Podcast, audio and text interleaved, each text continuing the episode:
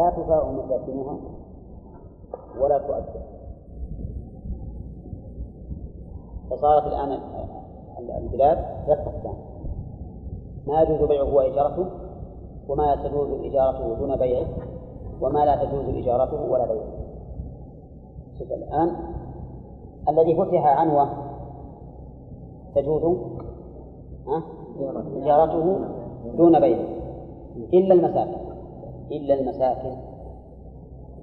ومكة لا يجوز بيعها ولا إجارتها من استغنى عن بيته رفع يده عنه الله بالناس. وبقية الأماكن يجوز بيعها وإجارتها يجوز بيعها وإجارتها كأرض المدينة وكذلك أيضا أرض بيت المقدس وبقية الأراضي. يجوز بيعها وإجارتها قال بل ولا يصح بيع نقع البئر. بيع نقع البئر مو بالبئر نقع البئر. كيف نقع البئر؟ إنسان حفر ماء بئرا رجل حفر بئرا. البئر صار فيه ماء يجوز يبيع النقع ولا لا؟ ما يجوز يبيع النقع لماذا؟ لقول النبي صلى الله عليه وسلم الناس شركاء في ثلاث الماء والكلى والنقع ولأنه لا يملكه إلا بحيازته وما هذا. متى يحوزه؟ إذا أخرجه من البئر. إذا أخرجه من البئر وجعله في خزانات أو في برك حينئذ يملكه فله أن يبيعه. أما ما دام في البئر فإن الذي جمعه هو الله عز وجل. والناس فيه شركاء فلا يجوز بيعه. كذلك لا يجوز بيع بيع ما ينبت في أرضه من كلأ وشوك. بيع ما ينبت في أرضه من كلأ الكلأ يعني العشب. والشوك الشجر. ما يجوز أنك تبيع ما ينبت في أرضه. مهم ما أنبته ما ينبت من الله بدون سبب منه. هذا ما يجوز تبيعه. فإذا كان عند إنسان حياله هل وش حياله؟ مزرعة كبيرة مثلا ما فيها زرع ما ما زرع فيها شيء. لكن أنبت الله فيها عشبا وأشجارا بدون فعله ما يجوز بيعها السبب الدليل قصد قوله صلى الله عليه وسلم الناس شركاء في ثلاث الماء والكلى. هذا الكلام أنت ما خسرت ولا أنبت ولا ولا سقيت ولا سويت شيء. هذا من الله. ما يجوز طيب بالنسبة لك تعرضنا لذكر بيع رباع نفسه وقلنا أن المذهب لا يجوز البيع ولا الإيجار وأن الشيخ الإسلام قال يجوز البيع دون الإيجار وأن مذهب الشافعي وجماعة جواز البيع والإيجار وأنها تملك ملكا كاملا. وهذا هو الذي نصره الموفق بالمولي. صاحب المولي نصره وأيده بأدلة كثيرة وقال إن إن الصحيح جواز البيع والإجارة في بيوت مكة. والعمل على أي الأقوال؟ الأخير على العمل على قول الأخير صحيح منذ منذ أزمنة كثيرة. أما القول بأنها لا تباع ولا تؤجر فهو قول ضعيف.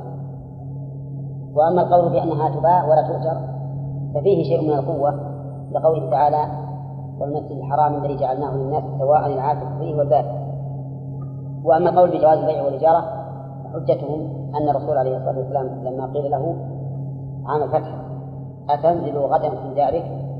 فقال هل ترك لنا عقيل من دار أو رداء وعقيل هو الذي ورث أبا طالب. فظاهر هذا الحديث أن أن بيوت مكة ورباعها تملك وإذا ملكت جاز بيعها وجاز وجاز تجارتها. وهذا مذهب الشافعي. هذولك عندهم دليل يا شيخ ولا؟ اي عندهم دليل. عندهم دليل حديث ضعيف. مكة حرام بيعها حرام إجارتها أو رباع مكة حرام بيعها حرام إجارتها ولكن هذا الحديث ضعيف. ما يفهم به والشيخ وش نعم. لا حتى أما الشيخ يستدل بالآية. ويصدون عن سبيل الله والمسجد الحرام الذي جعلناه للناس سواء العاكف فيه والباب ولكن يجاب عن هذا بأن يقال أما أمكنة المشاعر المساجد فلا شك أنها أنها لا تملك وأن بيعها وشراءها حرام. مثل البناء في منى. البناء في منى لا يملكه صاحبه ولا يجوز أن يؤجره ويحرم عليه ذلك لأن منى محل منصب والناس مضطرون إلى النزول بخلاف مكة. مكة من لم يتمكن من نزول من نزول بيوتها نزل في محل آخر وجاء إلى المسجد الحرام. لكن مكة لكن منى ومزدلفة وعرفة الناس مضطرون إلى البقاء فيها. فكيف يأتي واحد مثلا يتملك أرض ثم يؤجرها على الناس بآجار كثيرة؟ ولهذا لا شك أن هؤلاء فعلوا حراما وأكلوا حراما. ففعلوا حراما ببنائهم على هذا المشعر. وأكلوا حراما بماذا؟ بالإجارة بالإجارة ولهذا يجب أن تهدم هذه البيوت. يجب أن تهدم.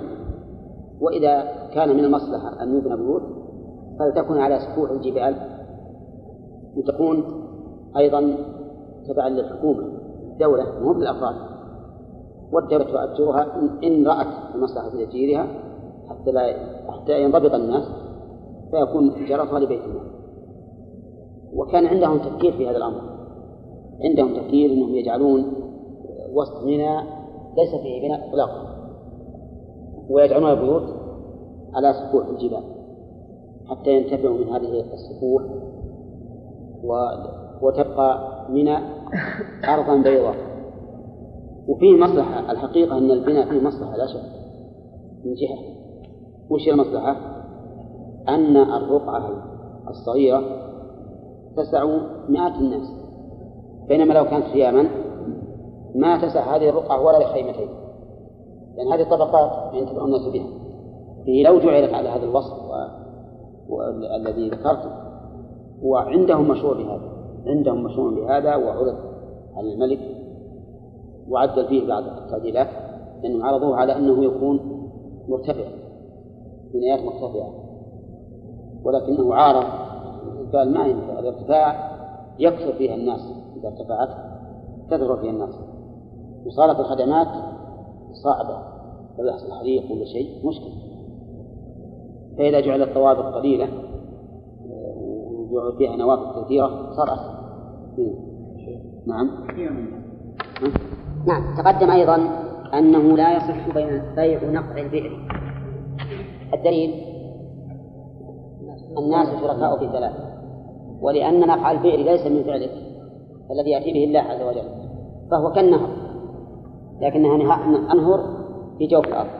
كذلك لا يصح بيع ما ينبت في أرضه من كلو وشوك. لحديث الناس شركاء في ثلاث الماء والكلى والنار. ولأن هذا الكلى الذي نبت فعل كله بفعل الله. بفعل الله. فيكون الناس فيه شركاء. ولكن صاحبه أحق به من غيره.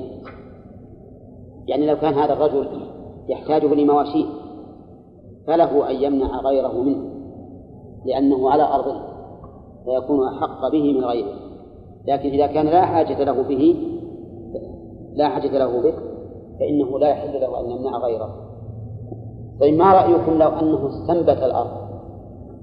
استنبتها بمعنى أنه قال بخليها تنبت وأنا بزارعها وهو بإمكانه أن يزرعها ولا يحصل فيها هذا النبات لكن تركها قال أبيها تنبت هل يجوز بيع هذا هذا الكلى ولا ما يجوز؟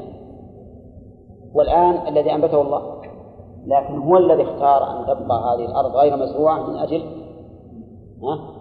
من أجل نبات الكلى فهل نقول إن إنه يجوز لك الآن أن تبيع هذا الكلى لأنك امتنعت عن زرعها من أجله ذهب بعض أهل العلم إلى الجواز وأنه يجوز في هذه الحال أن تبيعه. لأن لأنه وإن كان ليس منك فعل في إنباته ولا بذر ولا حرث لكن أنت حرمت نفسك منفعة الأرض من أجل من أجل هذا النبات.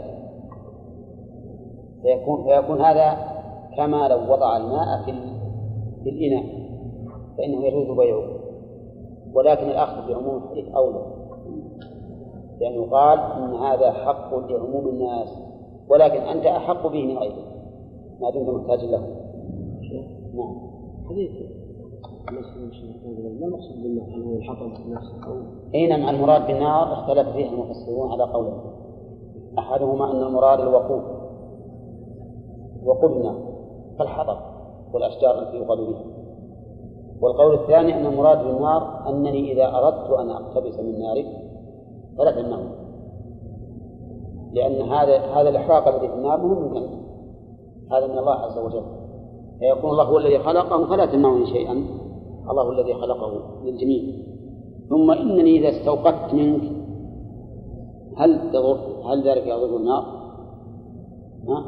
ما يضر فكيف تمنعني شيئا أنتفع به وهو لا يضره والصحيح أنه يعم الوجهين. فالحطب الذي ما أنبته صاحبه الناس فيه شركاء لأنه مثل الكلام. لا. الكلام. العشب أصل الشجر. إذا كان هم يقولون أن الكلى العشب فهذا هذا الحطب يكون من جنس الكلام وأما إذا وأما المسألة الثانية فكذلك أيضا. رجل ما جاء يستوقظ النار يقول لا. ما يجوز. نعم. لا إذا كنت مشتريه فهو ملك. أو أنت مثلا قطعته وجبته عندك فهو ملك. لكن إذا صارت هذه أشجار يعني وقود واضح. ما ملكته أنت. ما يمكن تقول هذا أنا ببيع عليك. هل قطعة من الأرض فيها الحرام نعم. تصير كثير. بعض المشاكل تصير في القرآن بعض الناس يجيد الحطب ما منعناهم لكن نمنعهم إلى أن يستوي هذا الشيء. وهذا يفعله بعض الأمراء. يقول الآن لو بدأوا يحسون منه أجهزوا عليه ولا ولا بقي في ذلك. إننا نمنعه لأجل أنه يكون الناس فيه يأتونه جميعا. نعم. أي نعم. كل شيء ينبته الله فليس لك حقا تمنع غيره منه. هذا القاعدة. نعم. نعم. لو فرض عندك انك كثير. والنار راهنه عليك. وجاء واحد قال أنا ابي النار. تصنيف. ما يجوز ثم قال المؤلف رحمه الله تعالى وأن يكون مقدورا على تسليمه. أن يكون المبيع. وكذلك الثمن مقدورا على تسليمه. وش الدليل؟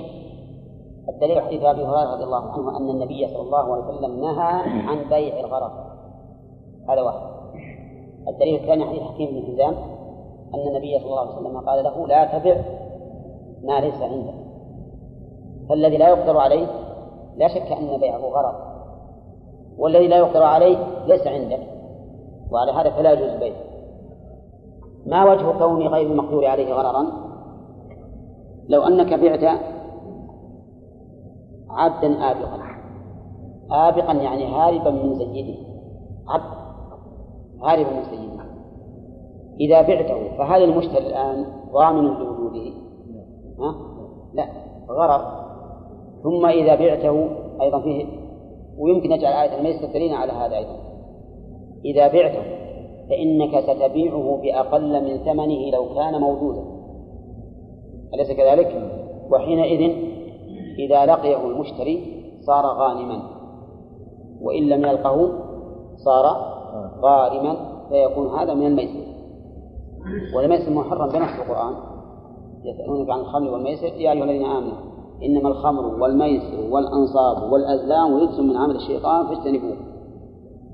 يكون الأدلة الآن من القرآن ومن السنة. من القرآن. إنما الخمر والميسر والأنصاب والأذان جزء من عمل الشيطان فاجتنبوه. من من السنة حديث أبي هريرة أن النبي صلى الله عليه وسلم نهى عن بيع الغرر والحديث الثاني حكيم بن حزام لا تبع ما ليس عندك من النظر أيضا والقياس صحيح النظر والقياس أن يقال إن بيع هذا لا بد أن يؤدي إلى شيء في النفوس عداوة وبغضاء لأن المشتري إن وجده من الذي يغتاظ؟ البائع. البائع. يقول كيف هذا علي؟ بيتي ما بعته ويندم. يصير عنده هواجيس ووساوس وإن لم يجده من الذي يغتاظ؟ المشتري. وهذه مفاسد سواء أوجبت العداوة والبغضاء أو أوجبت الندم والتحسر على ما حصل كل هذا أمر يقتضي أن يكون هذا العمل محرما. طيب فلا يصح بيع الآبق أو شارد بيع آبق أو شارد. وش الفرق بين الآبق والشارد؟ الشارد الجمل. يشرب. ما يصح بيعه لماذا؟ لأنه غير مقدور على تسليمه يمكن يبكي شاذ ما يقدر ما ما نستقبل أن نأخذه. وطير في هواء. ما يصح أن يجري طيرا في هواء. إن كان الطير غير مملوك لك فالأمر ظاهر. لو مثل واحد شاف آه، غرانيق تطير في الجو. قال بعت عليك هذا الطريق هذا الطريق فرق غرانيق نعم. يجوز ولا لا؟ لماذا؟ لأنه ليس ملكا له. هذه واحدة. ولأنه غير قادر على تسليم هذا الثاني طيب إذا قلت أن رجلا عنده حمام حمام تو اشتري كثير مئة حمام. ففتح الباب فطارت كل الحمامات. فقال لصاحبه أبيع عليك الحمام المئة جسم خمسمائة هذا بيع عليك 200 هل طار يجوز ولا ما يجوز؟ ليش ما يجوز؟ ملك أنا مالك. لكن غير مقدور على تسليمه. فلا يصح. طيب لو ألف الرجوع لو كان هذا الطير يألف الرجوع. يوجد الحمام المربى يألف الرجوع. ولا لا؟ يطير مثلا بالنهار ويجي بالليل. فقال بع عليك الحمام اللي عندي. هو شيء عارف لكنها الآن مهم موجودة في البيت. يجوز ولا ما يجوز؟ المذهب لا يجوز ولو ألف الرجل لأنه قد لا يرجع قد يسلط عليه أحد يرميه يقتله. وقد يألف حمامات أخرى يمشي معه. فهو ما يصلح. والمثل بدل ما نقول نبيعه الآن نبيعه. إذا رجع في الليل ما يبقى مثل ما مثل الغنم شرف ولا لا لا ما تركه. لكن معها الراعي تقدر عليه. هذا ما مهم ولهذا لو شردت البعير ما جاز بيعه حتى ترك نعم. اي ما يجوز لأنها غير مقدور عليه. يمكن يجي للوكل يمكن ما يجي. طيب أيضا سمك في ماء سمك في ماء إن كان إن كنت لم أملكه بعد وهو ما يصح البيع لسببين أنني لست بمالك وأنه غير مقدور على تسليمه. إنسان مثلا حوله مستنقع وفيه سمك. فقال لشخص ببيع عليك السمك؟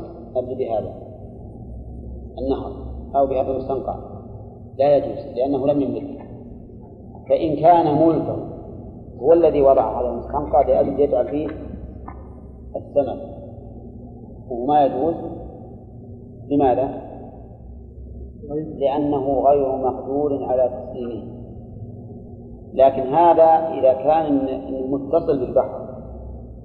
أما إذا كان بمحصور والسمك مرئي فإنه يصح. لأنه معلوم ومقدور على تسليمه. بخلاف الذي يتصل بالبحر لأنه غير مقدور على تسليمه. طيب يقول المؤلف وسمك في ماء وطير في الهواء. وسمك في ماء ولا ولا مغصوب من غير غاصبه أو قادر على أخذه. طيب ما رأيكم في من باع عمودا من المسجد الحرام على شخص ليضيفه لوالده؟ ها؟ تسليم العقار ونحو بالتخلية قل تفضل تعال. الآن ما حول ما حول العمود أحد. خليته لك اشتره ووقفه على والده. كل من صلى عند العمود يأتيك أجره يجوز ولا لا؟ وش السبب؟ ما يملك. لا يملك. لأنه لا يملكه ومع ذلك قيل لي إنه يوجد بعض الناس والعياذ بالله يغررون بعوام الحجاج. ويجي يقول تعالى بك عليك هذا العمود. وأحيانا يدعون هذا العمود صلى إليه الرسول عليه الصلاة والسلام. نعم. وأحيانا يبيعون عليها العمود التي في الروضة في المسجد النبوي. وهي روضة من رياض الجنة. يجيك عمود في روضة من رياض الجنة. ولك مسكين يشيب فغالب نسأل الله العافية. نعم. يقول لا يملك ولا يملك ولا يقول ولا تمكن ولا مغصوب من غير غاصبه أو قادر على أخذه. ولا مغصوب. المغصوب هو الذي أخذ من مال من صاحبه قهرا. هذا المغصوب. فلو أن هذا المغصوب عند الغاصب وبعته على شخص غير الغاصب. فإن البيع لا يصح السبب؟ لأنه غير مقدور على تسليمه. فإن كان هذا الذي بعته عليه قادرا على أخذه من الغاصب فإن بيعه جائز مثل لو بعته على أمين. يستطيع يقول الغاصب أعطني هذا الشيء. فإنه جائز لأنه الآن مقدور على تسليمه لو بعته على الغاصب نفسه نفسه يجوز ولا ما يجوز؟ يجوز. ولكن إن قال لي أنا ما نعطيك إياه لكن بروح عليه. وبعت عليه. يصح ولا ما يصح؟ لا يصح لأن هذا إكراه. إذا قال ما نعطيك إياه لكن بروح عليه غصب. وأنا ما أستطيع أنني أخاصمه وأحكمه. فإن البيع هنا لا يصح. ولو صح البيع لو قلنا بصحته لأمكن كل إنسان يريد شيئا عند شخص أن يعصبه ثم إذا جاء يطلب جاء يطلبه منه قال أبدا أبي تبيع هذا. طيب وعلم من قول المؤلف ولا مغصوب من غير غاصبه أنه لو باعه على غاصبه أو على قادر على أخذه فإنه يصح. طيب إذا باعه على قادر على أخذه ولكن هذا القادر عجز ماذا يكون الأمر؟ له أن أن يفسخ البيع. له أن يفسخ البيع لأنه لم يسلم له العوض. فيقول أنا ظننت أنني قادر على أخذه فاشتريته والآن عجز. فإذا عجز فله أن يفسخ البيع. شيخ. نعم. مثل لو إنسان يعني وإن شاء أخذها من الغاصب الغاصب شرع إذا نحن ما هي بيده وهذاك يروح. يفعل القيمة على نيته يروح الغاصب رحمه الله طيب يقول رحمه الله الشرط السادس أن يكون معلوما برؤية أو صفة. أن يكون الضمير يعود على إيش؟ المبيت أو الثمن أيضا. أن يكون معلوما لدى الطرفين. برؤية أو صفة. الرؤية لابد أن تكون مقارنة للعقل. أو سابقة على العقد بزمن لا يتغير فيه المبيع. تغيرا ظاهرا. والصفة لا بد أن تكون مما فيما يمكن ضبطه بالصفة. لا بد أن تكون فيما يمكن ضبطه بالصفة إذا برؤية نقول يشترط في الرؤية أن تكون مقارنة للعقد أو سابقة عليه بزمن لا يتغير فيه المبيع تغيرا ظاهرا. الصفة يشترط أن يكون فيما ينضبط بالصفة. كما سيأتي إن شاء الله.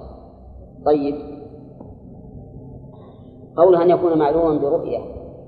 هل يختص هذا بالرؤية؟ لا. بالرؤية فيما يعلم بالرؤية. وبالسمع فيما يعلم بالسمع. وبالشم فيما يعلم بالشم. وبالذوق فيما يعلم بالذوق. يعني طرق العلم خمسة. ما هي؟ السمع والبصر والشم والذوق واللمس. ومعلوم باللمس بما يحتاج إلى لمس. فلو فرضنا أن شخصا جاء يشتري طيبا من شخص وهو ما يدري هو طيب ولا ردي ولا وسط لا بد أن يكون معلوما بالشم وكذلك القسم فلا بد أن يكون معلوما بالطريقة التي تناسب هذا هذا المبيع. وهل يشترط أن يكون المشتري عنده علم بهذه الأمور؟ مثل لو كان المبيع جوهرا. الجواهر تعرفون أن أن أهلها مخصوصون. فأراد أن يبيع هذا الجوهر على شخص لا يدري. ما يعرف الفرق بين الخزف والدر يجوز ولا لا؟ ظاهر كلام الفقهاء أنه جائز. حتى لو كان هذا المشتري ما يدري وش حتى لو جاب له حديد قال تشتري الحديد وهي ما يدري وش ظن أن فيها فائدة عظيمة قال بشتري فاشتراها يقول هو الذي فرط البيع صحيح وهو الذي فرط وقال بعض العلماء لا بد أن يكون لدى المشتري علما علم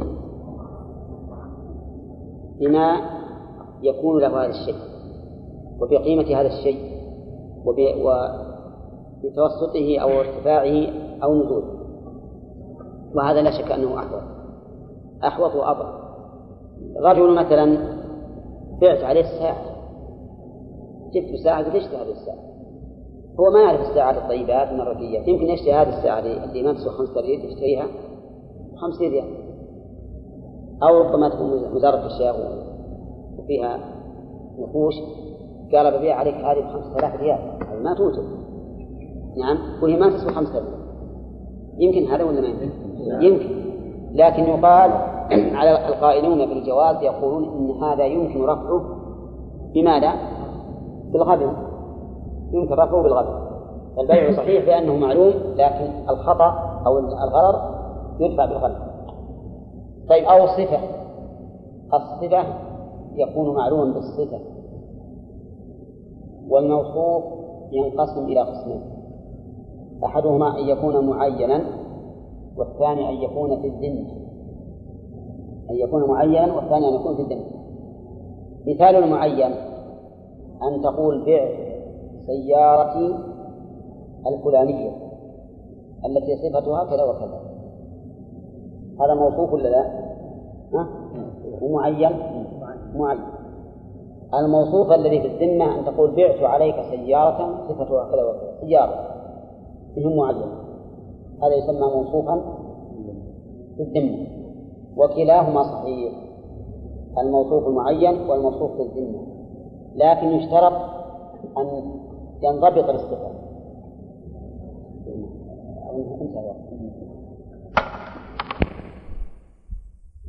وهو بأن قال بعت عليك سيارة التي في البيت. بعد ذلك تشرب وهو ما راح السيارة ولا وجد الدم فإن البيع لا. الدليل. الدليل فيما سبق.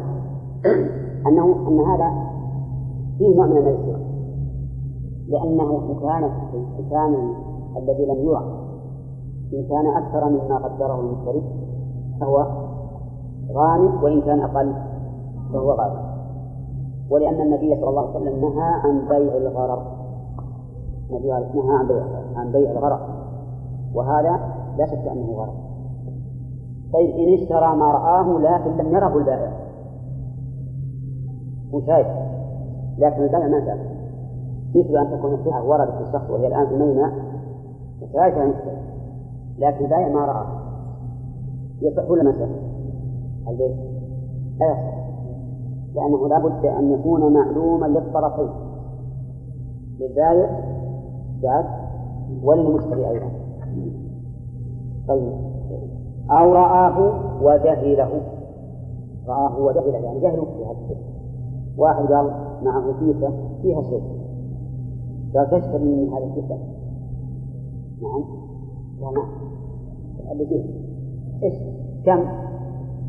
كم تحسب لا يعني هي اللي فيها شيء ثمين ثمين يقول يعني له ثمن له الكل وإذا من كلمة ثمين فيها ذهب أو جوهر ما أشبه ذلك.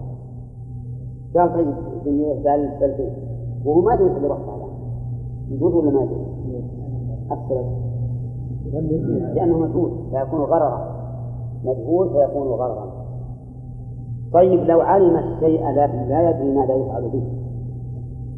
مثل في حديد نعم. أهل الصنف يعرفون غالي وثمينه وليه واللي ما عنده علم يحط حديد في شغله. ما ما, ما لها قيمة. هل نقول هذا الرجل علم أنها حديدة؟ فيصح البيع أو نقول ما يكفي أن تعلم أنها من الحديد أو من الخبز حتى تعلم ما الذي يصنع به نعم وهذا. لابد أن نعرف بأن كما تشاهدون في أشياء ما يجوز لو يلقاه واحد من الناس دعه ويكفي أو بالعكس. لحسن الأشياء الدين يجب شيء واجب والناس فلا بد أن يعلم ما ما العمل في هذا في هذا الشيء. ما الذي يعمل فيه. والدليل على هذا قول رب عليه الصلاة والسلام عن حديث أبي هريرة عن النبي عليه الصلاة والسلام نهى عن بيع الغرض. نعم.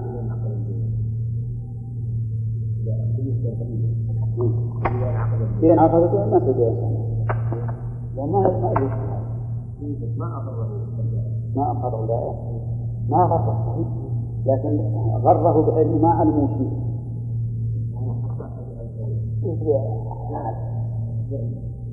طيب يعني هذه مشكلة. يعني الأصل أنه يعرف ما هو ما هو على كل حال المهم على كل لابد أن يكون عنده علم في هذا الشيء ذاته وبما يصنع له. لئلا يحصل على غرض لأنه هذا المشتري لو اشترى هذه الحديدة على أنها شيء مفيد ثم راح هذه حديث يمتدى بالجبل هذا على يعني حتى إذا لازم فهم يقولون انهم يعرفون هذا طيب هذه أن نقول وهذا وهذا نقول أيضا نقول اللي يعلم بها يفعل بها واللي ما يدري ما لأنه تغليب له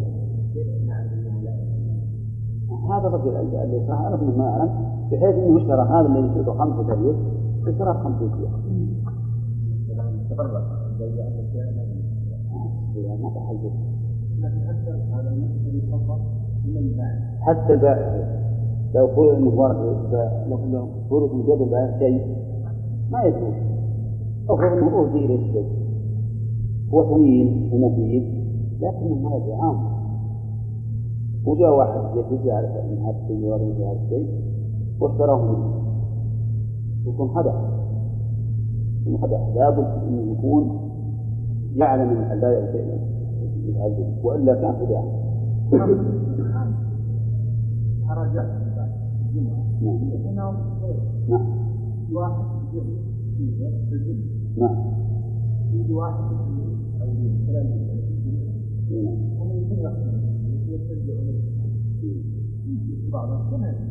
يقول المؤلف أو رآه أو رآه وجهله ما أدري ثلاثة أو وصف له بما لا يكفي كلاما وصف له بما لا يكفي كلاما يعني معناه وصفا لا ينضبط.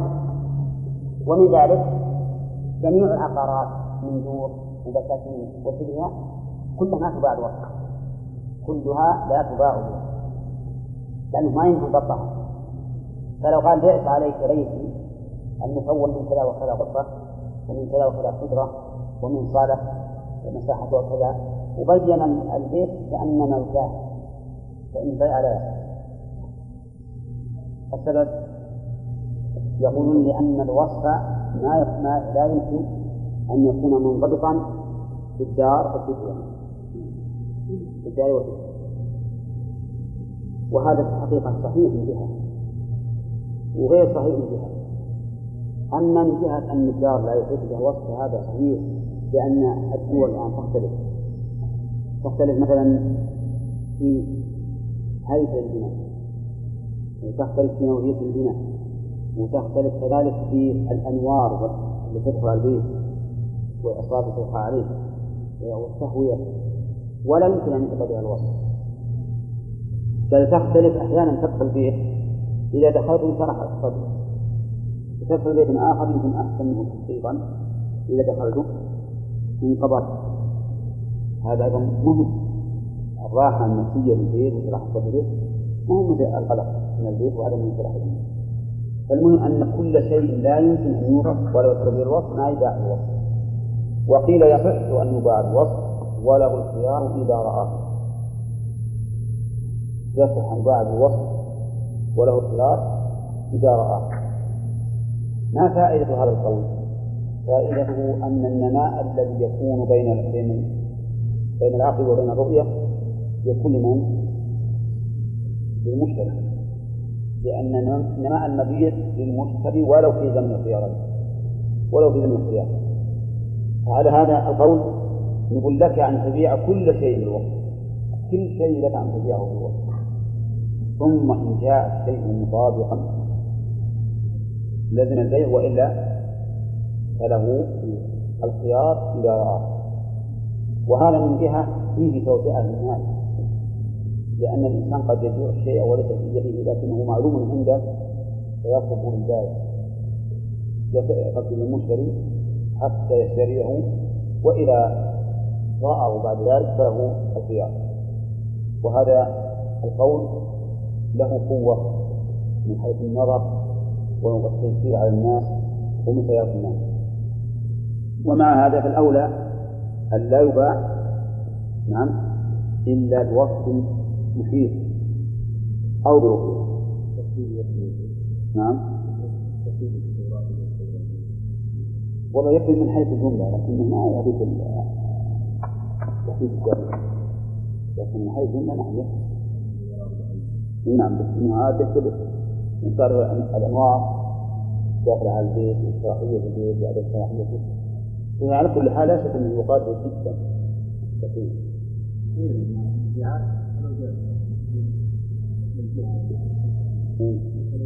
اي صحيح انعداد هذا. انعداد الآلات هذا يسمونه بيع هذا تشبه بيع النموذج بيع النموذج يسمونه عندنا نمونة. نمونة هي أصلا نموذج عند الفقهاء نموذج. يجيب شيء من السلعة ويقول هذا بيع السلعة مثل هذا الشيء. مثل هذا الشيء. فبعض العلماء يمنع هذا. والصحيح أنه جائز. لأن الآن الكومة من الطعام يصح بيعها بالإجماع. الكومة من الطعام يصح بيعها بالإجماع وأنت الآن هل ترى الكومة من أولها إلى آخرها ولا ما ترى إلا طاهر؟ ما ما ترى إلا طاهر. فالنموذج في الواقع. كأنه أعلى هذه الكومة والناس في عهد الرسول عليه الصلاة والسلام يبيعون التمر في الزنابيل ولا يرى منه إلا أعلاه الدال على بقيته فالأنوار هو كأعلى الكون من الطعام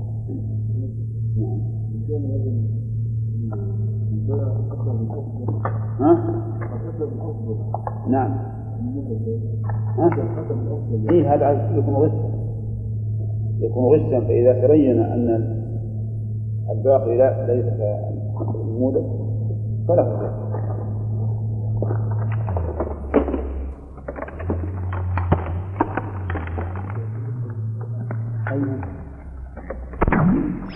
إذا كانت حاملا لا يجوز أن تبيع حملها في بطنها لا؟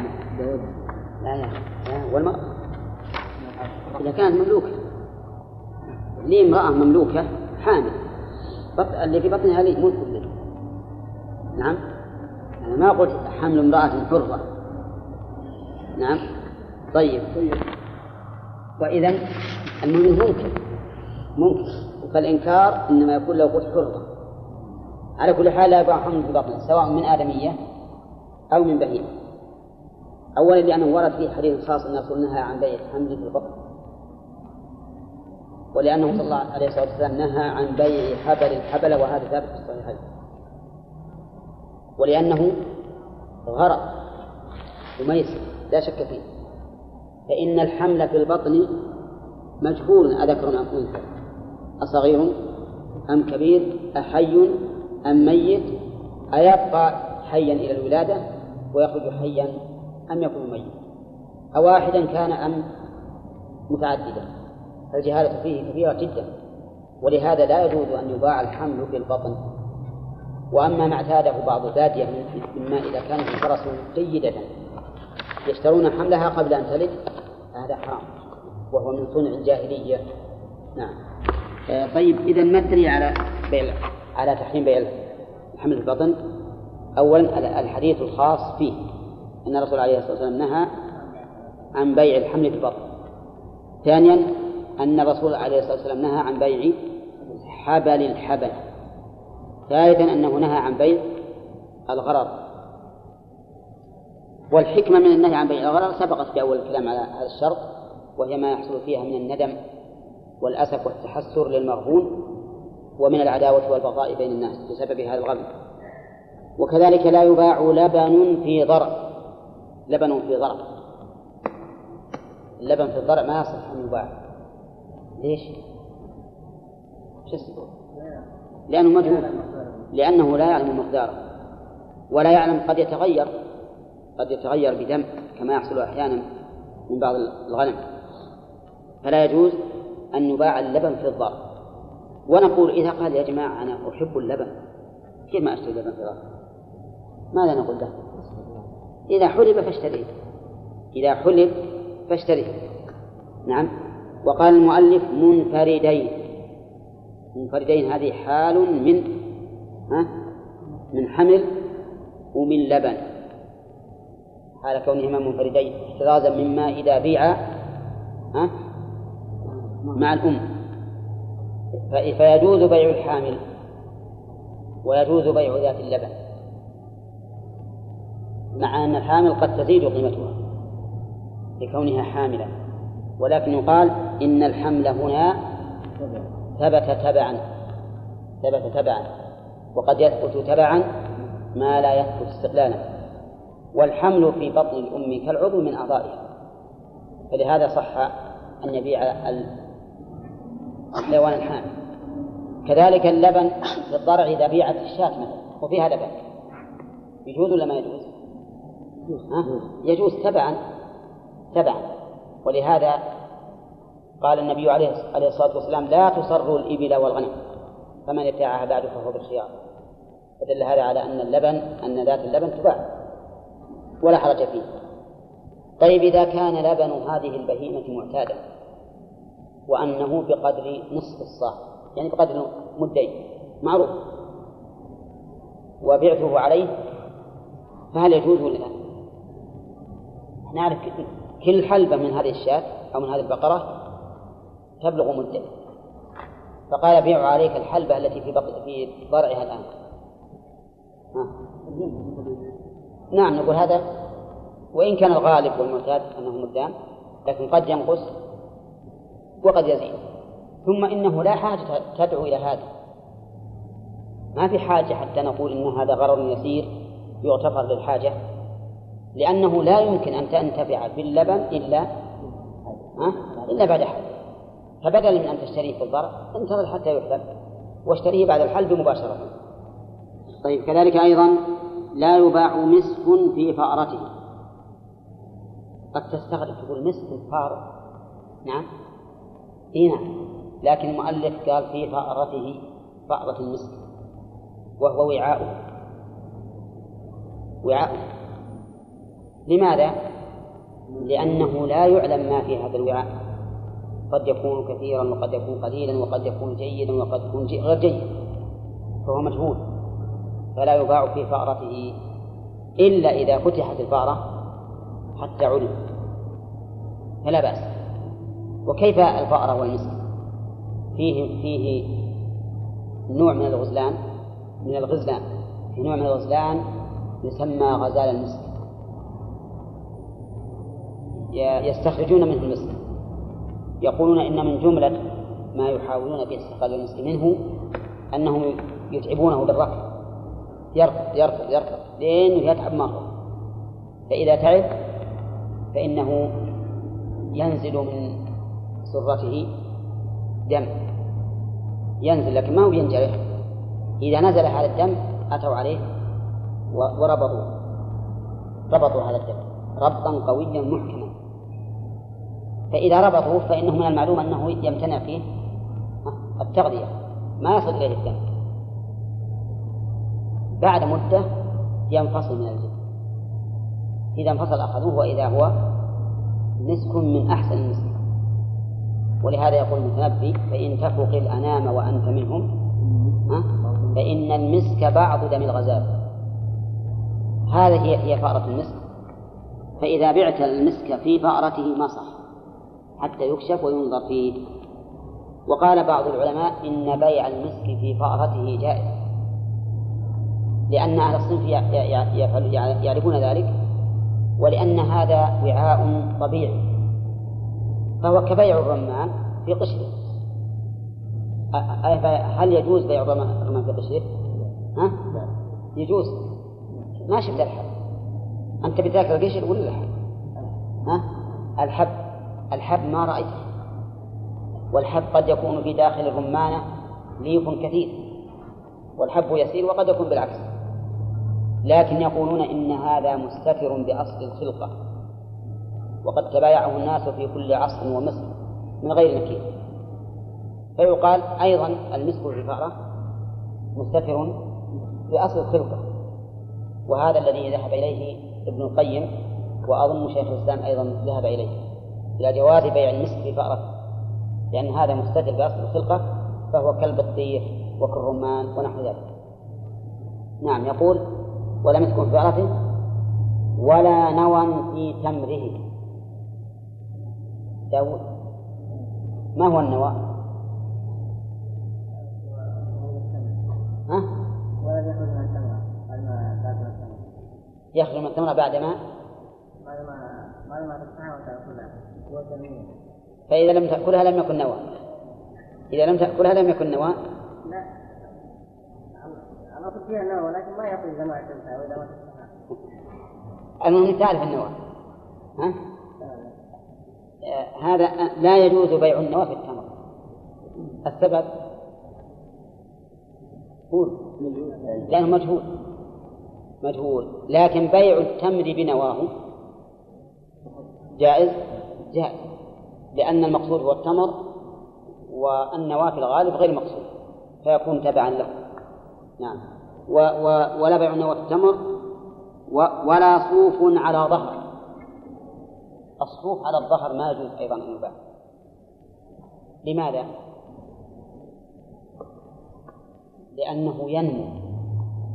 مو بينمو الصوف ها؟ أولا ينمو. إذا كان ينمو فإنك إذا اشتريته الآن مثلا يزيد قبل أن تجزه. فلما كانت هذه الزيادة محتملة وهي مجهولة صار بيع الصوف على الظهر مجهولا. فلا يصح. وعمدت إلى التعليل لأن الدليل الوارد في ذلك فيه نظر ضعيف. النهي عن الصوف عن بيع الصوف على الظهر ضعيف. ولكن نأتي بالتعليل. وقال بعض العلماء إنه يجوز بيع الصوف على الظهر بشرط الجز في الحال. بشرط الجز في الحال وألا تتضرر به البهيمة. وهذا القول هو الصحيح. لأنه لأنه إذا بيع بشرط الجز في الحال فهو كما لو بيع الزرع بشرط الجز في الحال.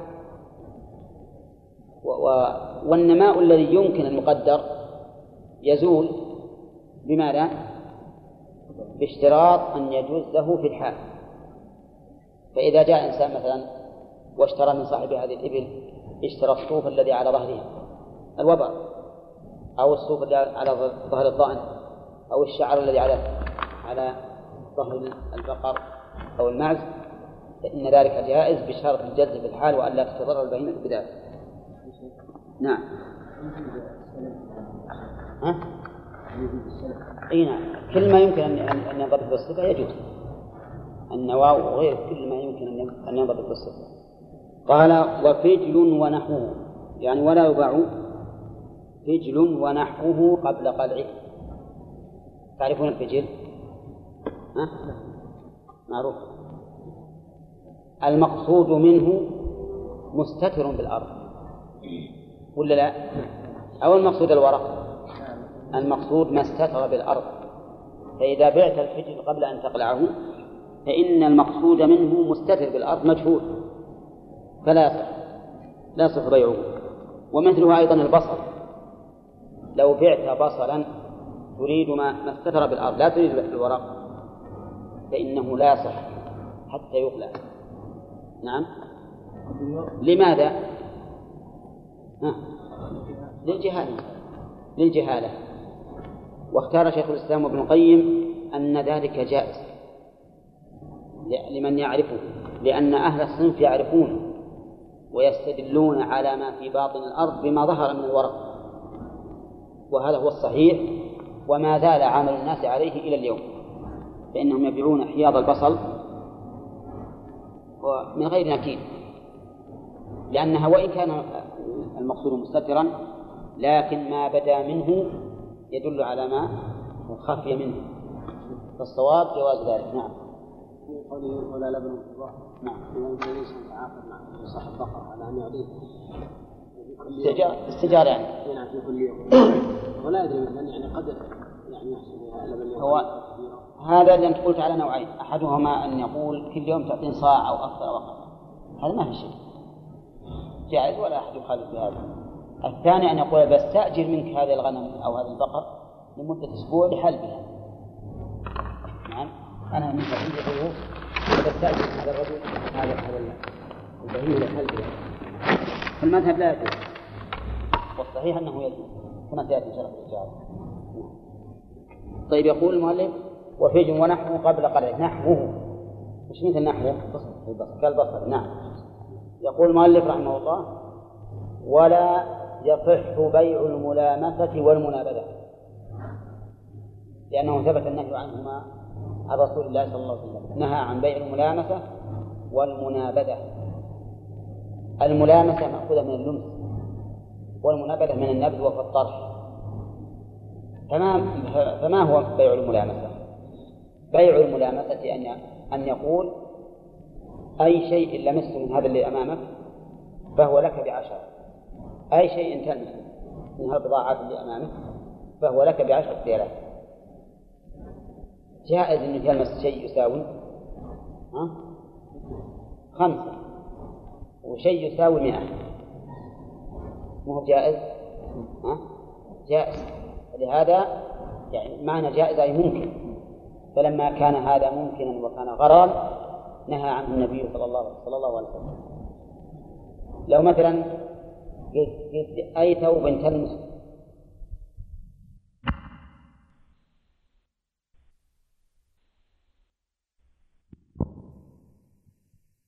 متى لمسه أي لا أي ثوب لمسته ذكرنا قبل. متى لمست هذا الثوب؟ عينته فهو لك بكذا.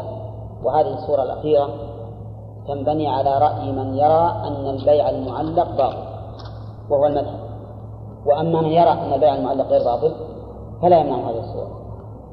كذلك المنابذة. إيش معنى المنابذة؟ نعم. المنابذة من النبذ وهو الطرح. فتقول مثلا انبذ علي ما شئت من هذا من هذه السلع فهو فهو علي بمئة. نعم؟ هذا ما يجوز. السبب؟ ها؟ الغرض. الغرض والجهاد. لأنه قد ينبذ إلي ثوبا لا يساوي خمسة. أو سلعة لا تساوي خمسة وقد ينبذ إلي سلعة تساوي خمسين. فيكون هذا جهلا. ولهذا نهى النبي صلى الله عليه وسلم عنه. نعم. هذه المنابذة ولا يصح أيضا ما يسمى ببيع الحصاد. بيع الحصاد أيضا لا لا يجوز. إيش معنى بيع الحصاد؟ بيع الحصاد له صورتان أيضا. أحدهما إحداهما أن نقول ارمي هذه الحصاد في هذه الأرض فما بلغت فهو عليك بمثل مجهول هذا ولا لا؟ نعم. أعطاه حصاة قال هل هذه ببيع عليك منها ارمي الحصاة فاللي تبلغ عليك بمئة ها. يجوز ولا ما يجوز؟ وش السبب؟ لأنه مجهول وغرر قد يكون قويا فيحلف الحصاة فتستوعب أرضا كبيرة. وقد يكون ضعيفا. وقد يتحرك عندما يريد أن يحلف الحصاة يتحرك البايع. خوفه ويزعجه فتختلف يده فلا تكون بعيدة. ولا لا؟ هذا ما هذا بيع الحصاة لا يجوز. ومن بيع الحصاة الصورة الثانية أن يقول احدث هذه الحصاة على هذه السلع اللي في الدكان. أي سلعة تقع عليها الحصاة اللي حلفت فهي عليك بكذا. هذا أيضا لا يجوز لأنه جهالة لأنه جهالة وغرض نعم. ولا يصح بيع الملازم ولا عبد من عبيده ونحوه ما يصح. عندي عشرة عبيد قلت بعت عليك واحدا من هؤلاء العبيد بمئة ريال. شو ولا عيسى؟ ورا؟ فيه غرض العبيد. نعم. فيه غرض لأن العبيد يختلفون. يمكن عبد قارئ كاتب نشيط أو يجي عبد أمي ضعيف البدن أليس كذلك؟ طيب لو قلت بعت عليك شاة من هذا القطيع شاة من هذا القطيع بعشرة ها؟ ما يجوز؟ نعم ما يجوز للجهالة وقال بعض العلماء يجوز إذا تساوت القيم إذا كان كله قيمتها واحدة فإنه يجوز تساوت القيم. وهذا وإن كان له وجه لكن يمنعه وجه. أما الوجه الذي يجيزه فهو أنه إذا تساوت القيم ما لحق المشتري ضررا. أولا لأنه أخذ رقم واحد أو رقم اثنين أو رقم ثلاثة أو رقم أربعة أو رقم خمسة فالكل الكل سواء. ولكن يمنعه وجه آخر وهو أنه لا يلزم من تساوي القيم تساوي الأعيان. لا يلزم من تساوي القيم تساوي الأعيان. قد تكون مثل هذه شاة أنثى صغيرة قيمتها مئة وخروف ذكر كبير قيمته مئة. اختلفت العين ولا لا؟ ها؟ العين اختلفت لكن القيمة واحد. حتى لو جعل لو كانت كلها ذكورا فإن فإنها تختلف. نعم لو فرض أن المشتري لا يقصد إلا التجارة فقد يتوجه هذا القول. لأن المشتري لا غرض له في العين غرضه المال. أما إذا كان غرضه العين فلا شك أن الصواب ما قاله الفقهاء بأنه لا يجوز بيع عبد من عبيده ولو تساوت القيم نعم. افرض اني مثلا أنا أريد أن أشتري عبدا للخدمة. لكن أحب أن يكون جلدا نشيطا. وفيه عبد جلد نشيط. وفيه عبد ضعيف وله نشيط لكنه كاتب. كاتب. كلاهما قيمته مئة الأول لنشاطه وقدرته والثاني لكتابته. لو أنني اشتريت منه عبدا من العبيد بمئة. وصادف أن أن أخذت أو أن أعطاني هو. أن أعطاني ها؟ الكاتب. أستفيد منه ولا لا؟ ما أستفيد منه. فيفوت المقصود. يفوت المقصود. طيب لو قال لو قال خذ ما تشاء من هذا من هؤلاء العبيد أو من هذه الغنم بمئة ريال. تخير. يجوز ولا لا؟ المذهب لا يجوز. المذهب لا يجوز حتى بهذه الصورة. والصحيح في هذه الصورة أنه أنه جائز. لكن قد تقول قد يأخذ قد يأخذ شيئا يظن البائع أنه لا يأخذه. وهو غالي عند البائع. لا لا ما عليه لا نعم. نقول البائع هو الذي فرط. لماذا يقول تخير؟ لماذا يقول تخير؟ ولا صحيح هذا وارد ربما أختار مثلا هذا الشيء الذي الذي رغبته البائع فيه ولكن يقال أنت أيها البائع الذي فرطت لماذا تخيره؟ عمل الناس اليوم على هذا القول على أنه إذا قال خذ من هذا الغنم ما تريد ب 100 ريال فإن الناس يعدون ذلك جائزا وهو صحيح. ما تساوي شيء. ها؟ ما تساوي. حتى ما تساوي نعم. يقول المؤلف ولا استثناؤه إلا معين ولا استثناؤه إلا معينا. إيش معنى ولا استثناؤه؟ يعني ولا استثناء عبد من عبيده إلا معين. لأنه إذا استثنى بدون تعيين بقي الباقي مجهولا. فإذا قلت بعت عليك هؤلاء العبيد العشرة إلا واحدة. إلا واحدة. يصح ما يصح هل الذي لا يصح هو الاستثناء فقط؟ أو كل البيع ها؟ كل البيع كل البيع ما يصح. لأنه إذا جهل المستثنى لزم منه جهالة المستثنى منه. أليس كذلك؟ فمثلا إذا كان هؤلاء العشرة اخترت إيه؟ نعم. بعت عليك العشرة إلا واحدة. هذا الواحد قد تختار واحد أكملهم وأفضلهم. يصير الباقي منهم ما يسوى إلا نصف القيمة وقد تختار أرداهم يصير ما يساوي ولا عشر قيمة فاستثناء استثناء المجهول من المعلوم يصيره مجهولا. استثناء المجهول من المعلوم يصيره مجهولا. ولهذا لا يصح أن تستثني عبدا من العبيد أو شاة من القطيع إلا معين. واضح؟ طيب لو قال لك بعت عليك هذا القطيع إلا شاة واحدة تختارها أنت. يجوز ولا لا؟ ينبني على المسألة الأولى.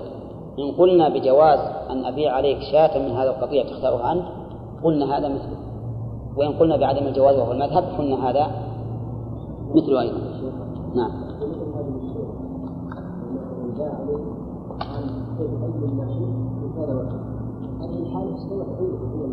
نعم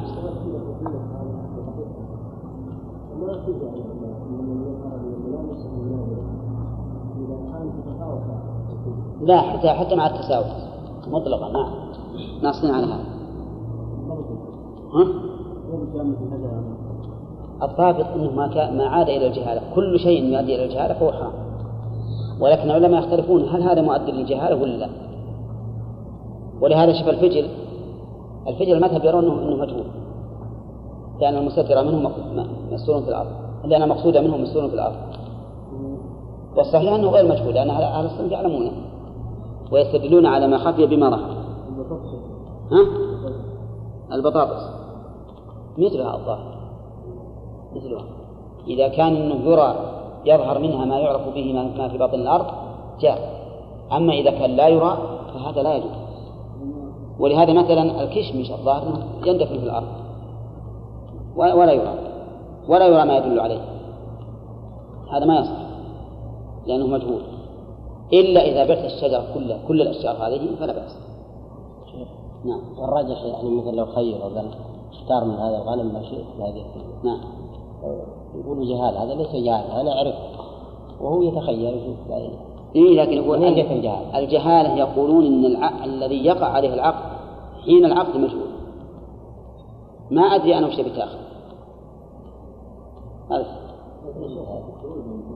نعم. أي هذه. تعين تقول بشتري لكن أحيانا يكون البائع أحيانا يكون البائع مثلا يشتغل دائما تجي الفلاح اللي عنده مثل البهائم أو البدوي اللي عنده بهائم ويكون مشغول. يقول رح من هذا تبي ب 100 ريال إي نعم. ولا حاجة انك تجيبوا له. أما لو لو أخذته وعينته وجبت له ووقع العقد عليه بعد بعد تعيينه ما ما في حتى على نعم. ها؟ الجهل يسير إذا دعت الحاجة إليه. يعفى عنه. لأنه مع دعاء الحاجة وقلة الغرض يكون أرفق بالناس لأنه ما من شيء إلا فيه نوع من الجهالة حتى الحيوان اللي بعته ما تدري وش اللي بطنه. فيه نوع من الجهالة. الحامل مثلا يجوز بيعه ولا لا؟ مع أن اللي بطنه يمكن يكون اثنين أو ثلاثة أو ربما يكون انتفاخ بدون حمل. هنا شيخ نعم. الراجح الآن العمل على على هذا المتخير؟ هذا هو الصحيح. هنا. هنا هذا هو الصحيح. تقدم أن أقول الصحيح هذا. قال المؤلف وإن استثنى من حيوان يؤكل رأسه وجلده وأطرافه صح. كذا صواب آه، كلامي؟ ها؟ وإن استثنى من حيوان يؤكل رأسه وجلده وأطرافه صح. ها؟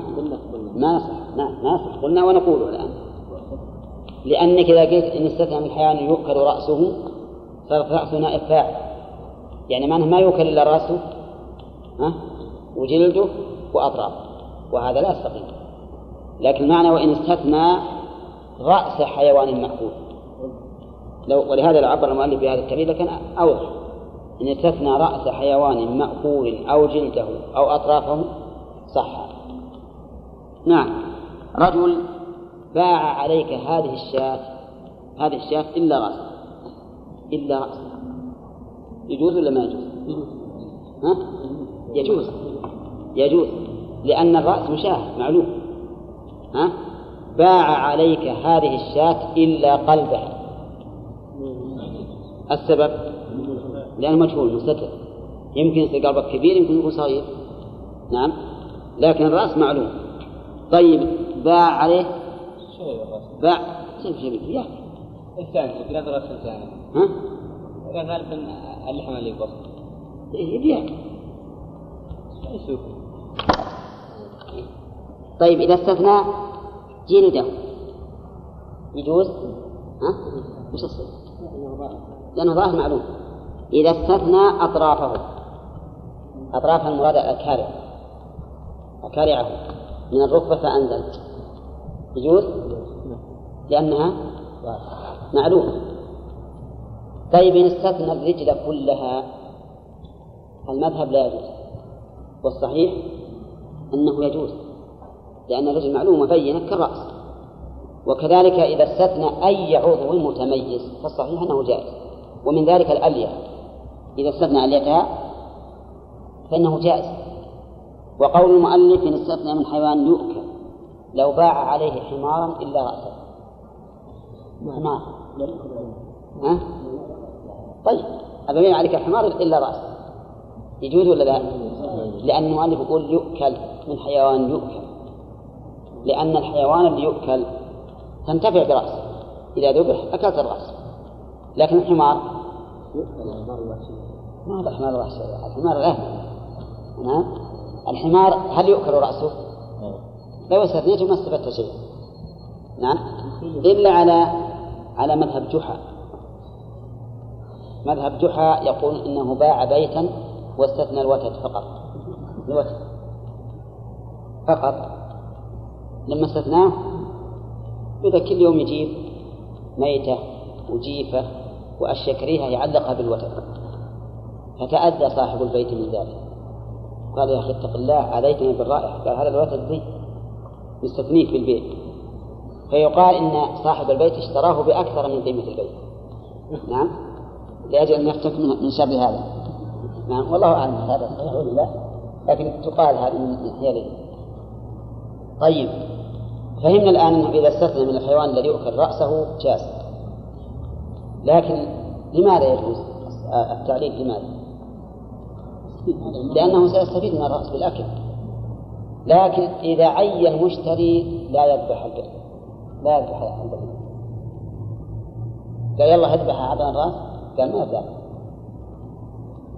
وش نسوي؟ يبقى ها؟ نشوف إن كان إن كان البائع اشترط عليه الذبح. اشترط عليه عند العقد أنه يذبحها. فإنه يجبر على ذبحه. يجبر على ذبحه ويعطيه الرأس وإن كان ما اشترط عليه وهو لا يجبر على ذبحه لكن قوم الرأس بقيمته وش تساوي مذبوحا وتعطى قيمته. تعطى قيمته لمن؟ للبائع. طيب. المشتري لما اشترى هذا الشيء واستثنى البائع رأسه وجد المشتري أن هذا وجد أنه أعور رحمك الله أعور هذا عيونه ذاهبة بالكلية فجاء المشتري إلى البائع وقال وجدته أعور أبرد عليه ما بي قال المشتري قال البائع أنا مستثنى الرأس. والعيب الآن وين فيه؟ العيب منه في الرأس والرأس لي لكن بقية الحيوان ما فيه عيب. ما تكون في هذا نعم؟ لا يمكن يدري أو ما يدري المهم أنه بالنسبة لحق المشتري في الرد هل يملك ذلك أو لا يملك؟ يعني إذا كان شرط واضح لو إذا كان شرط لا يوجد العيب قلب الحيوان إذا كان شرط الذبح ما شرط الذبح ولا شيء. له حق ها؟ له حق له حق.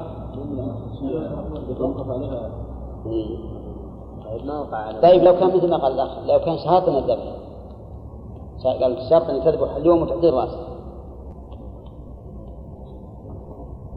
آه. نعم. يقول يقول العلماء له الرجوع لأن هذا العيب ينقص قيمته. ينقص القيمة. والمدار على القيمة. مو على أنه عيب أو ما هو بعيب ما دام إن هذا هذه البهيمة إذا كانت مثلا عينها ذاهبة سوف تنقص قيمتها. أنا أشتري منكم بمئة. ولو اطلعنا أنها عوره ما تساوي الا خمسين أو ثمانين. اذا يكون نقص الثمن ولا لا؟ نقص الثمن. فلي أنا أشرح البيت. وإلا أعطني الارش وهو الفرق بين قيمته صحيحا و- ومعيبا ولا بأس. الله أعلم. وعلى هذا فيجوز بيع الحب المشتد في سنبله. والمشتد معناه الذي صلب صلب بخلاف ما إذا كان ماء إذا غمسته بيدك انفجر. هذا لا. أما إذا كان مشتدا فإنه يصح بيعه في سنبله. طيب. قوله بيع الحب المشتد في سنبله. في هنا بمعنى مع يعني لا بد أن يكون الظرف مع المضروب لا بد أن يكون الظرف مع المضروب في سنبله فإن باع الحب وحده دون قشره ها. يجوز ولا لا؟ على ظاهر كلام المؤلف لا يقول لأنه كبيع النوى في التمر. كبيع النوى في التمر. وبيع في التمر تقدم أنه لا يجوز. أولا إذا بيع الحب في قشره منفردا لا يجوز وإنما يباع جميعا. الشرط السابع أن يكون الثمن معلوما. يشترط أن يكون الثمن صلى ركعتين يا أخي صلوا ركعتين كأنكم على وضوء. ها؟ اللي على وضوء يصلي يشترط أن يكون الثمن معلوما الثمن معلوما بماذا يعلم؟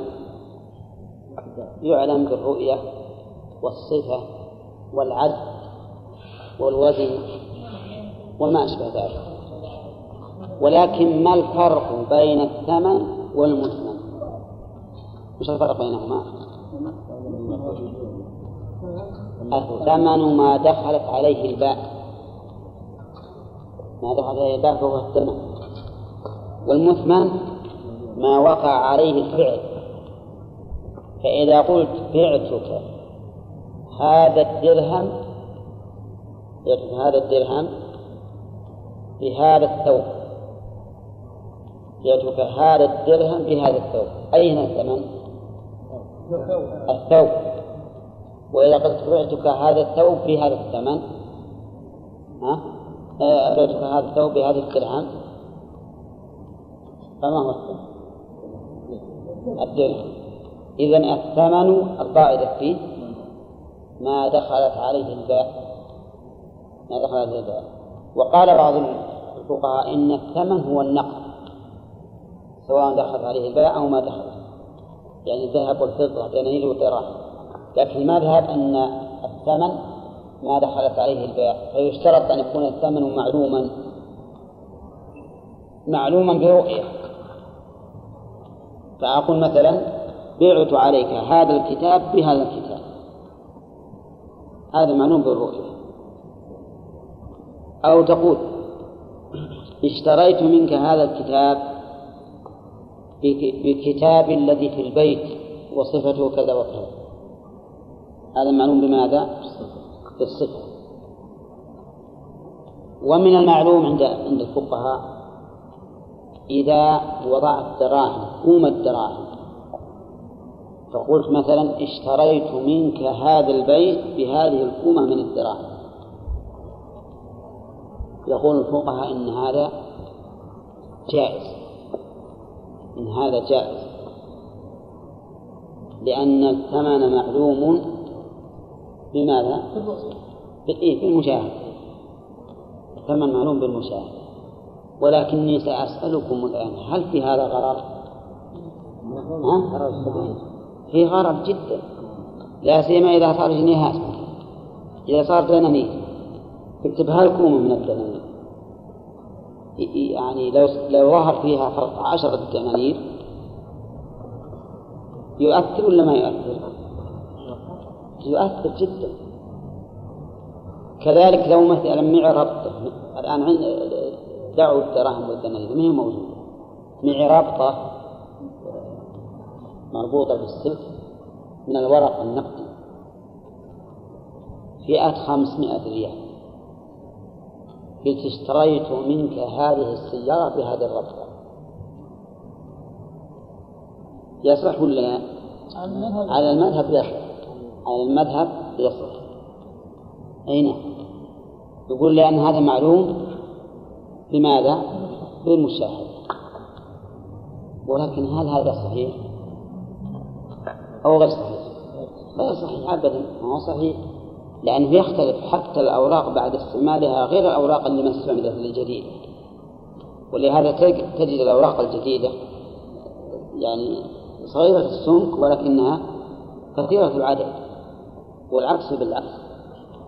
هذا لا شك أنه إيجاب كذلك لو قال أشتريت منك هذه السيارة بوزن هذه الحجارة.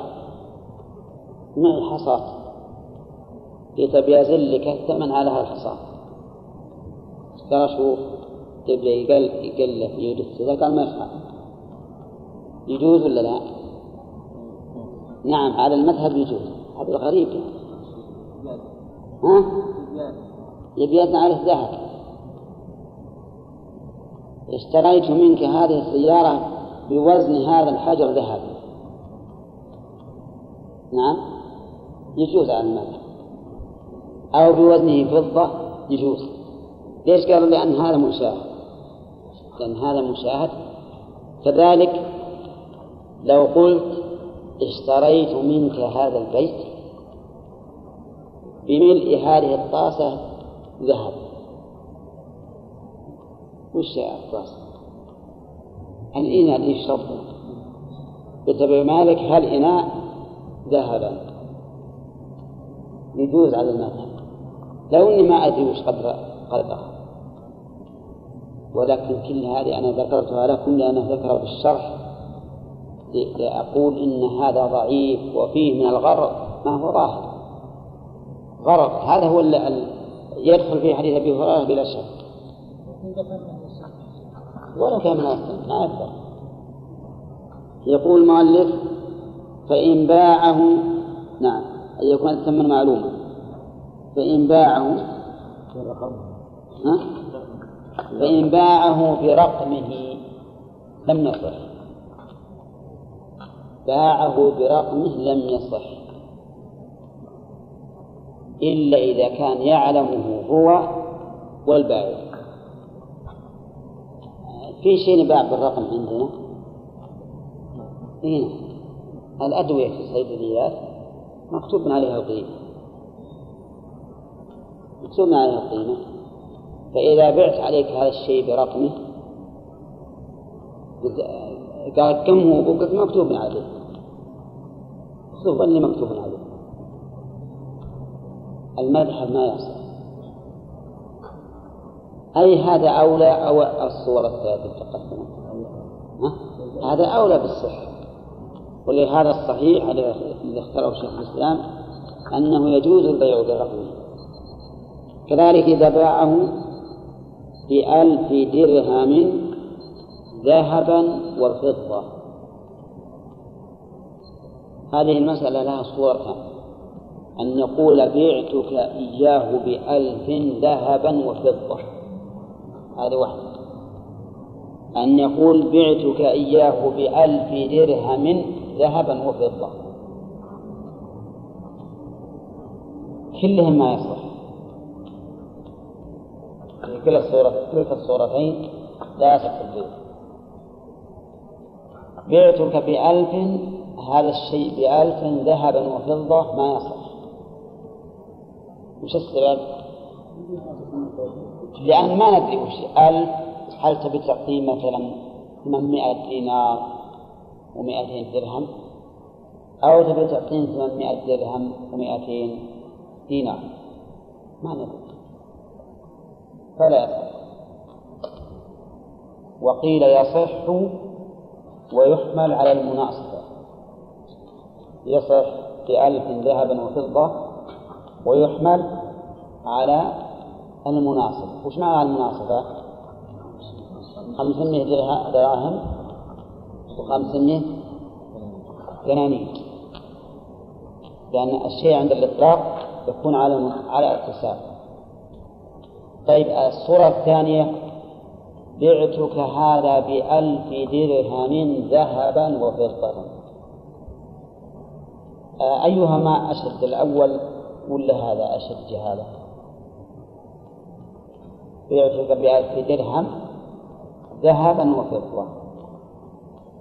الأول أشد جهالة هذا ما في جهالة يسير لأني لقيت بألف درهم كان مقدرا بالدراهم لكن بعضها ذهب وبعضها فضة. فمثلا إذا كان قيمة الدينار عشرة دراهم.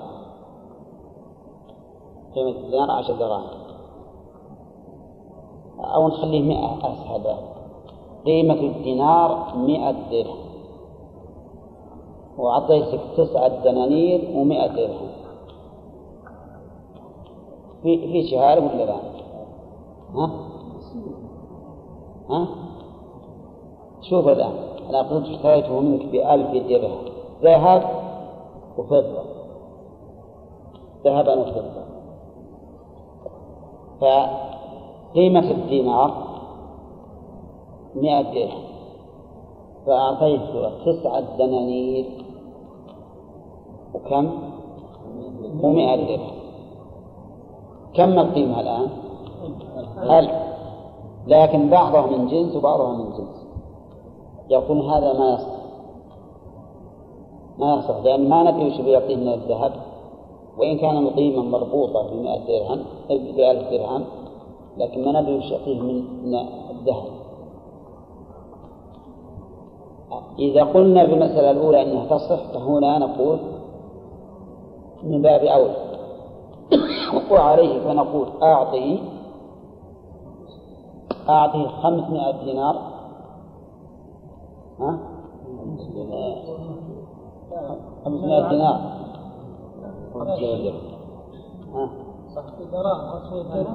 خمسمائة درهم وكم؟ من ما يعادل كم من دينار؟ خمسين دينار. خمسين دينار. نقول أعطيه خمسين دينار. وخمسمائة درهم. هذه لا شك أن الصورة أقل غرضا الأول ومع ذلك يقولون إنها لا تصح. لأن جنس النقد مجهول الآن. ما ندري هو بيعطيه خمسين مثلا ثمانمائة درهم غير ثمانمائة قصدي مئة دينار. أنا ترى نسيت قلنا ألف درهم على أن قيمة الدينار مئة درهم.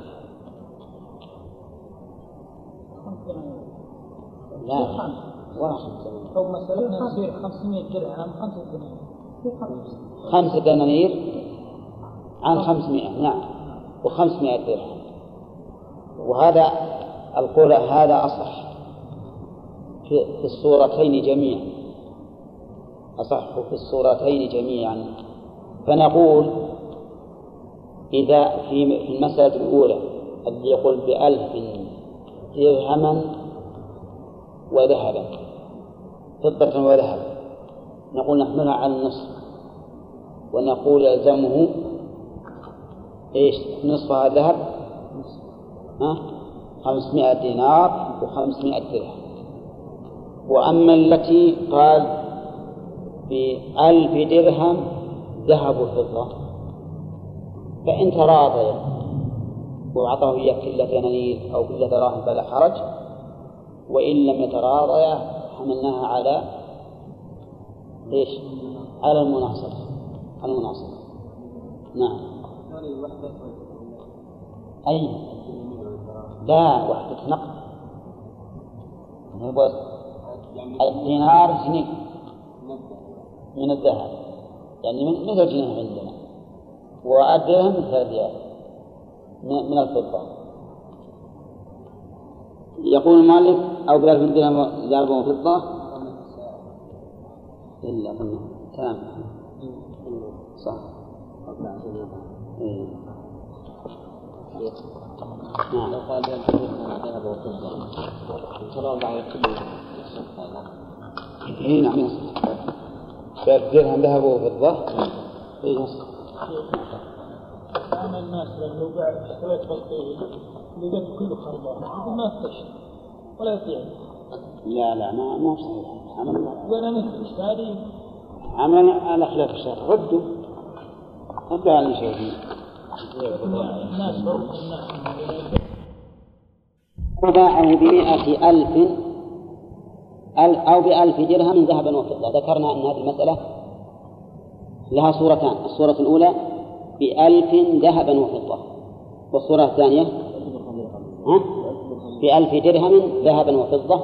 وقلنا إن المذهب لا يصح في الصورتين وأن فيه قولا آخر في الصحة في الصورتين ويحمل على المناسبة. طيب. قال أو بما ينقطع به السعر. ينقطع يقف به السعر هذه مبتدا اليوم. إذا قال بعته أو اشتريته بما ينقطع به السعر فإنه لا يصح. السبب؟ ها؟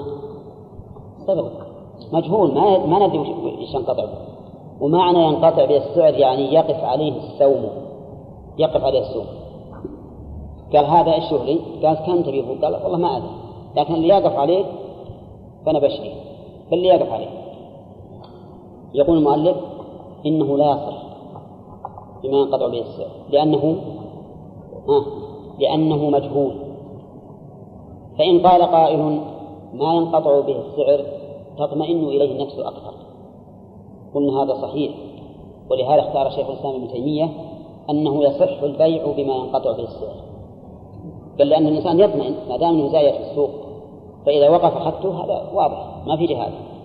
لكن عندي أن كلام الشيخ وجيه لو كان الناس عندهم إيمان بالله ما يوجد عندهم غش ولا مناجشة. لكن إذا كان في وقت قد تكون المناجشة. قد يكون قيمة هذا هذا عشرة لكن مع المناجشة يصل إلى خمسة خمسة عشر أو إلى عشرين. فحينئذ يكون مجهولا ولا لا؟ مجهولا ويكون فيه غرض عظيم. ولهذا الأولى ألا أن الأولى أن يقال بأن المذهب هنا أصح ما قطع به السعر وذلك لغلبة المناجشة في أوقاتنا اليوم. أما لو كان الناس سليمين ما ما يعطون إلا ما يساوي فهذا لا جهالة فيه. أحيانا يجوز في الأيام. ها؟ أحيانا نعم. يجي واحد ما يعرف السلع نعم. وأقول له هذه 500 وهي ما تسوى إلا 400 ويقول له 510 ولا 20 أي يمكن يمكن. يمكن يجود على اي نعم يمكن. ما في شك اللي بالغش.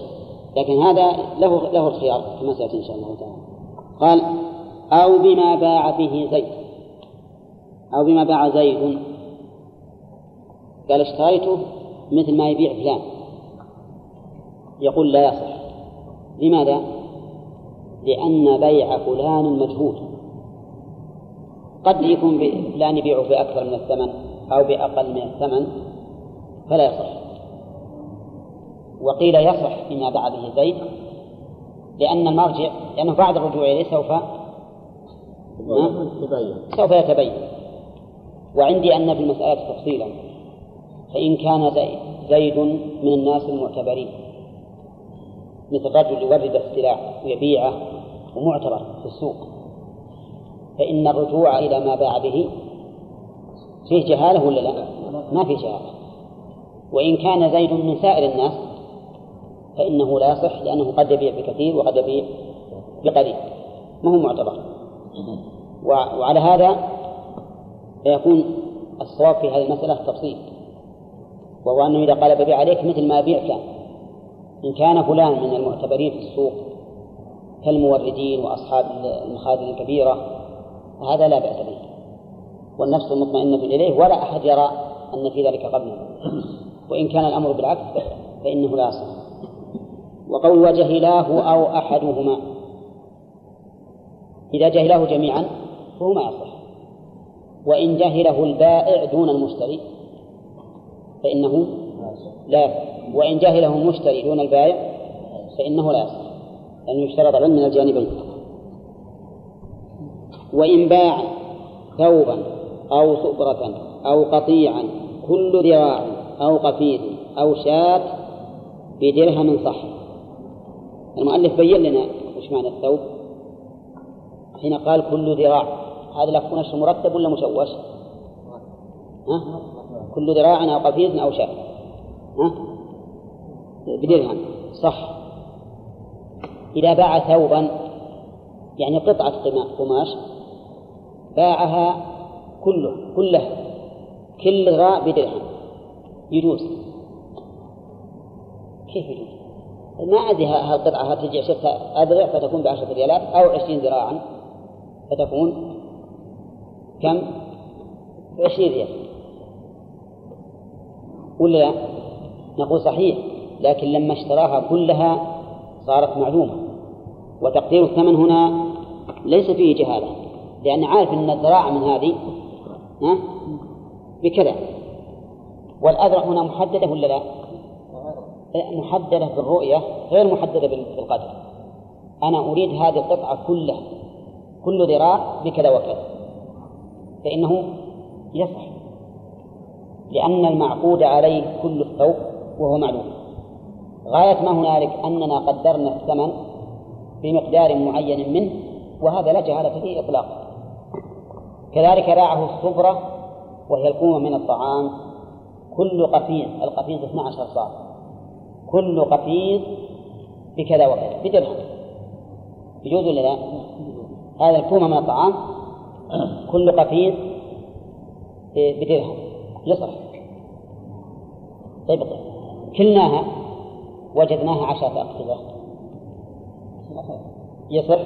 وجدناها عشرين. يصح. مثل الثوب تماما. باعه القطيع وهو القطيع المجموعة من الغنم. بعت عليك هالغنم هذه؟ عليك شوف الآن كل شاة بدرهم يجوز. صحيح؟ نعم. صحيح. لأن الآن المبيع معلوم. والثمن معلوم باعتبار الآحاد. يعني كل شاة بدرهم فإذا قال قائل قيم الشاة تختلف من مثل الصبرة والذراع من الثوب؟ أولى شاة تسوى عشرة وشاة تسوى قرشين. قلنا لكن هو رضي بالمجموع. رضي بالمجموع. ما قال كل شاة بدرهم آه، علي من هذا القطيع كل شاة بدرهم. لو قال من هذا القطيع كل شاة بدرهم ما صح. لكن هو اشترى القطيع الآن كله. كما لو اشترى القطيع كله بعشرة آلاف ريال ما في مانع. ما في مانع. لكن هو الآن اشترى القطيع كله طيبه ورديئه ولكن جعل تقدير الثمن منوطا بالأفراد. والأفراد ستعلم ولا ما ولا ما تعلم؟ إي نعم ستعلم. كذا ها؟ لا تقطع تقطع إذا صار ما يحيط بها تقطع على حد الذي يحيط به. لأن المبيع لا بد أن يكون معلوما برؤية أو صفة. مقطع. اللي هو شوف اللي يحيطه يطلع له.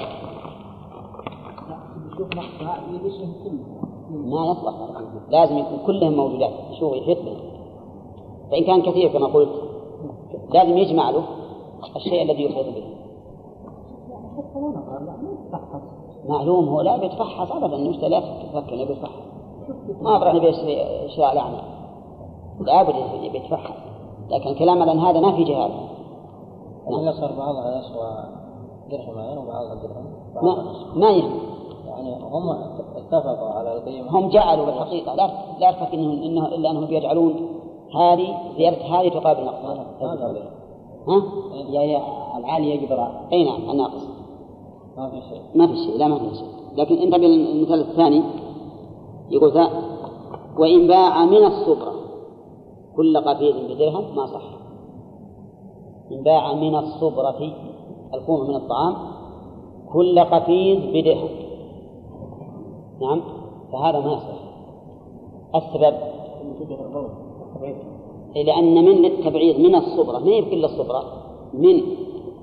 ومن الصبرة يحتمل أنه أنه عشرة أقفزة أو عشرين قفيزا أو ثلاثين قفيزا أو قفيزا واحدا. ولا لا؟ مو بإحتمال هذا؟ لأنه قال من الصبرة كل قفيز بدرهم. يقول هذا لا يصح. لا يصح. لماذا؟ لأن الغاية مجهولة. ما ندري هل يأخذ قفيزا أو قفيزين أو ثلاثة أو أربعة أو خمسة أو إلى أن تنتهي الصورة أليس كذلك؟ طيب. إذا يكون هنا المبيع مجهولا والثمن مجهولا بجهالة المبيع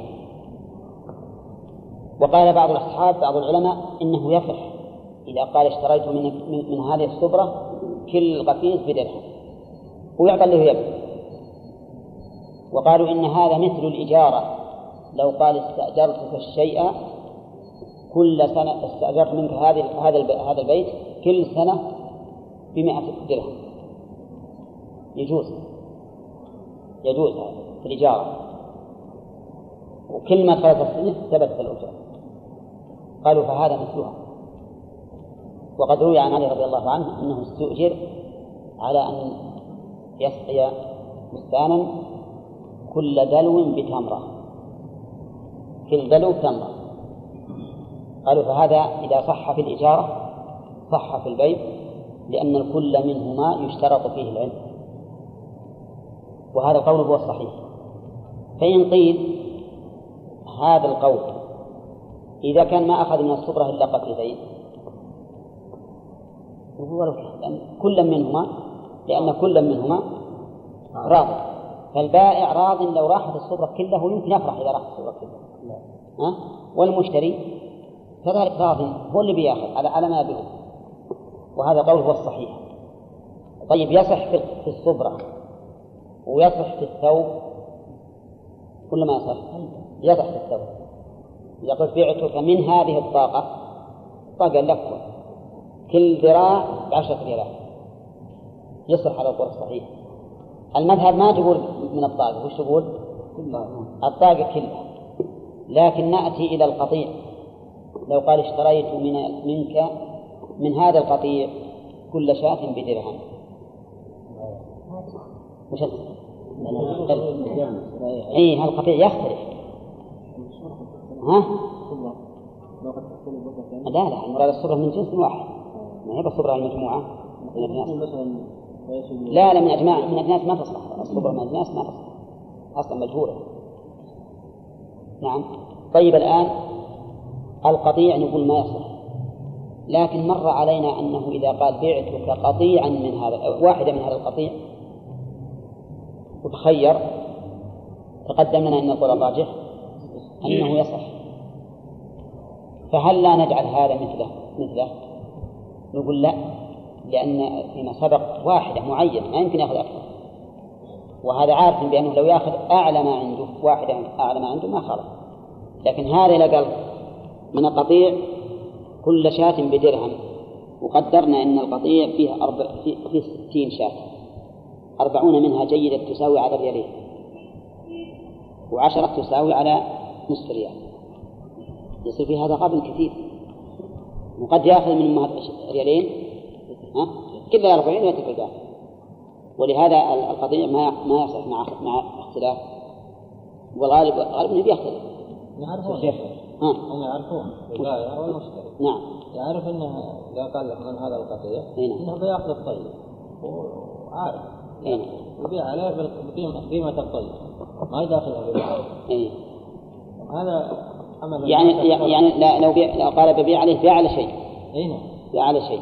وأنا عارف ان, إن مثلا إن هذا فيه عشر يسوى على 100 نعم. والباقي يسوى على 50 وقلت بعتك من هذا القطيع كل شاة ب 100 ها؟ اي نعم وهذا إذا أخذ العشر مو راح ياخذ الزائد لأنه خطأ. يقولون منها ها؟ يقولون نكتب منها على هذه نعم يزول الجهالة الحقيقة حتى هذه يزول الجهالة إذا أراد أن يبيع عليه بأعلى شيء. وهذاك رضي وهذاك رضي والمشتري عارف أنه مقدار حاجته هذا مثل ما قلت تزول الجهالة هذه عليها الربن ها؟ الربن بالنسبة للمشتري. لا لا يعرف. ما هو بأخذ ردية لا يعرفون. خبر. لا يعرفون. أبدا لا يخافون ما حد يقدم على هذا إلا هو عارف. اي نعم. يقول أو باعه بمئة درهم إلا دينارا. أو بمئة دينار إلا درهما وله عكسه يعني مئة دينار إلا درهم. هذا استثنى من غير الجنس قال بمئة درهم إلا دينار. ما يصح. طيب بمئة درهم إلا درهما؟ بمئة درهم إلا درهم. يصح كم يكون الثمن طيب بمئة درهم إلا دينارا. يصح ظاهر كلام المؤلف ما يصح مطلقا. ولو كانت ولو كان ثمن الدينار معلوما ولو كان ثمن الدينار. لو فرض أن الدينار مقرر سعره عشرة دراهم وقال مئة درهم إلا دينارا. المذهب يصح ولا لا؟ الدينار عشرة دراهم مقرر ما يمكن يزيد ولا ينقص قال بعتك بمئة درهم إلا دينارا. ما يصح يقول لأنه من غير الجنس